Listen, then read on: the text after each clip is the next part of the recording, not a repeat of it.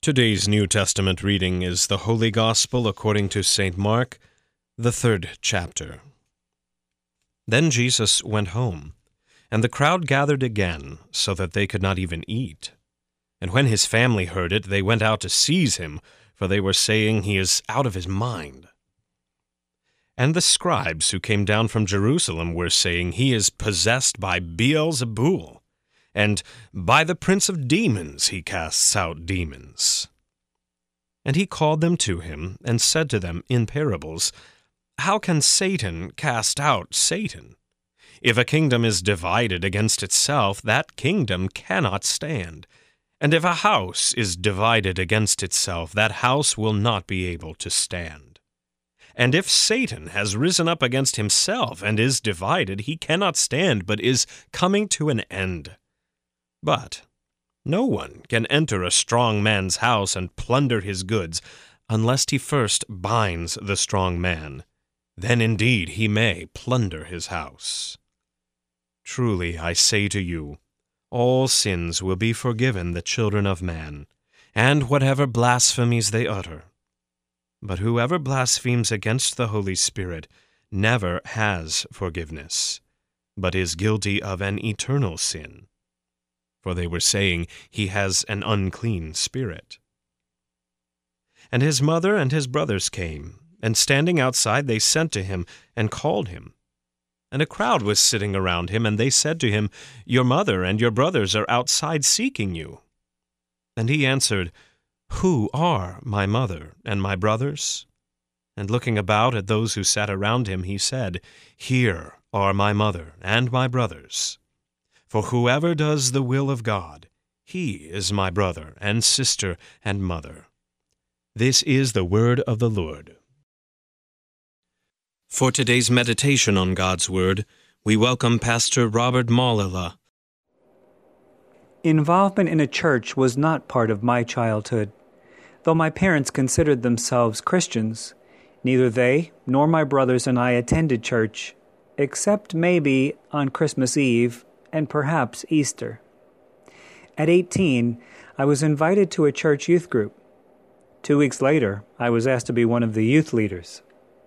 A few months later, on Sunday afternoons, I began attending small group Bible study at the pastor's home. Over the next few months, I found myself at church for 5 a.m. prayer and Wednesday night services. One evening, as I was going out the door, my mother asked, Are you going to that church again? When I said yes, she replied, Robert, you're becoming a fanatic. Sometimes criticism comes from the most unlikely sources. Jesus' own family considered him out of his mind, and the religious leaders simply supposed he was demon possessed. With support like that, who needs enemies? Jesus had just healed a man with a shriveled hand on the Sabbath of all days crowds were beginning to follow him. He had just assembled a team of 12 he would diligently train over the next three years to carry his life changing message to the world. People were being healed, demons were falling down before him. Life was good. Enter those closest to you. Instead of kudos and high fives, all you get is condemnation. How is it that those closest to Jesus could have so misunderstood him. Jesus shouldn't be surprised. He knows the sinful mind cannot make sense of the things of God. They are foolishness. It is only by the revelation, by the Spirit, that we can accept the things of God or understand them. Many holy men and women have been criticized by those closest to them in their quest to follow God and do His will. Perhaps God allows such opposition so that we rely more heavily on Him and His power. Certainly, the devil does not wish us to accomplish anything good for the kingdom of God. When he and our own sinful flesh team up, we may encounter terrorists in our own families. Jesus was not dissuaded from his mission to seek and save the lost. Neither should we. God has called us each in the waters of baptism, His disciples, to share the good news of God's love and forgiveness. How we do that may differ. And however successful we may be by God's grace, we can be sure that opposition will come, even from those closest to us, to discourage and dissuade us from our mission. How thankful we can be that Jesus did not give up at the first sign of opposition. In gratefulness, we remember his journey to the cross and how all twelve of his closest friends deserted him, leaving him for capture, harassment, and crucifixion. How did he endure?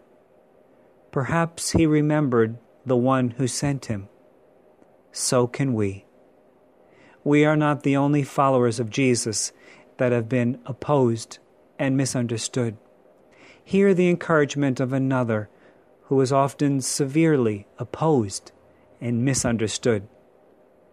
For I am convinced that neither death nor life, neither angels nor demons, neither the present nor the future, nor any powers, neither height nor depth, nor anything else in all creation will be able to separate us from the love of God that is in Christ Jesus our Lord. Romans 8:38.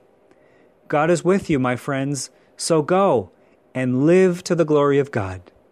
Amen.